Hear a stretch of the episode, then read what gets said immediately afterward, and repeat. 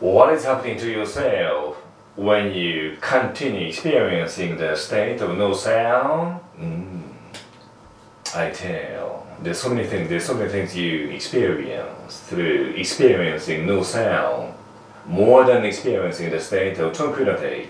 Why? I tell you why. First, surely you need to risk yourself to purify yourself. Without purification of yourself, you cannot feel anything, you cannot listen to anything deriving from no sound.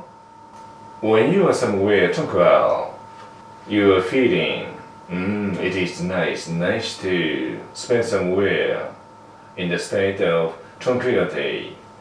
Then, in that state, you listen to sound, or I can say, local sound. Locally, you listen to something. Is it good? Usually, people say it is good, but I say, when you listen to local sound, you limit yourself. Local sound engenders some sort of limit in your spiritual voice. Local sound guides you to imagine something, something limited, something locally, I say.